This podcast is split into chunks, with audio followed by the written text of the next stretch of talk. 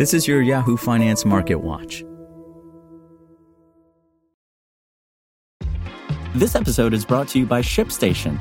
You know, some things take a lot of work, like sending little robots to far off distant planets. And just as that's challenging, so too is running a successful e commerce business, especially when there's so much to do. So I want to introduce you all to ShipStation. Now, I love using ShipStation because of its easy to use dashboard, which makes managing orders and printing labels a breeze and super smooth. Oh, and the customer service is just out of this world. It's exactly what you need to help grow your business. Sign up for your free 60-day trial at shipstation.com slash technews. That's shipstation.com slash technews. This is your Yahoo Finance Market Watch. U.S. stocks edged downward Tuesday as investors watched for developments from a highly anticipated meeting between President Biden and House Speaker Kevin McCarthy on a fast approaching debt ceiling deadline. The S&P 500 slipped 0.34%, while the Dow Jones Industrial Average dipped below the flat line.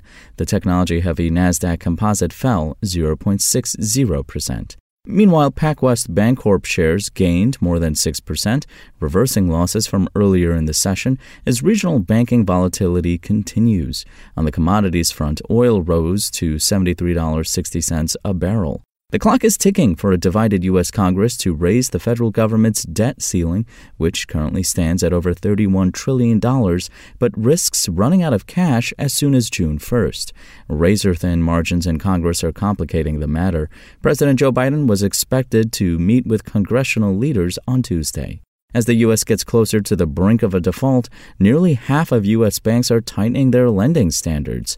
If companies struggle to access loans, they might cut back on investment, slowing economic growth. Tighter credit conditions may act as a de facto Fed hike, as JP Morgan analysts wrote Tuesday. Wall Street is also looking ahead to Wednesday's April inflation report for clues on whether the Federal Reserve will continue to hike interest rates at its June meeting. Headline inflation is forecast to increase 5% from a year ago. On a core basis, which strips out the more volatile costs of food and gas, prices in April are expected to have risen 0.4% over the prior month and 5.5% over last year, according to Bloomberg data. Meanwhile, New York Federal Reserve President John Williams cautioned on Tuesday that inflation remains too high due to a strong job market. Separately, economic data showed that confidence among small business owners fell in April to the lowest level since 2013, signaling a pullback in business investment. Treasury yields were higher. The yield on the 10 year note traded up to 3.52%, while the two year note yield gained to 4.03%.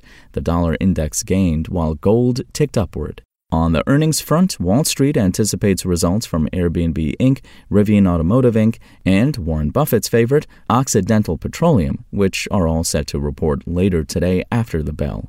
In single stock moves, shares of Palantir Technologies Inc. jumped over 21% Tuesday after its first quarter results topped expectations. The company said it expects to be profitable through the end of the year. PayPal Holdings Inc. shares sank on Tuesday after the company cut its outlook for annual adjusted operating margin.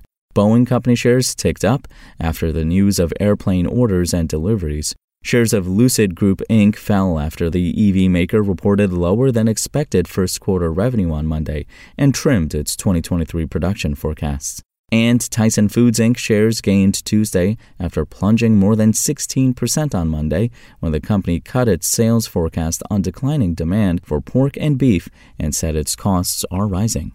For the latest market updates, visit yahoofinance.com. For the latest market news and updates, visit yahoofinance.com and follow us on social media at Yahoo Finance.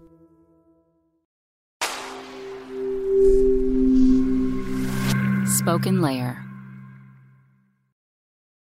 Want to learn how you can make smarter decisions with your money?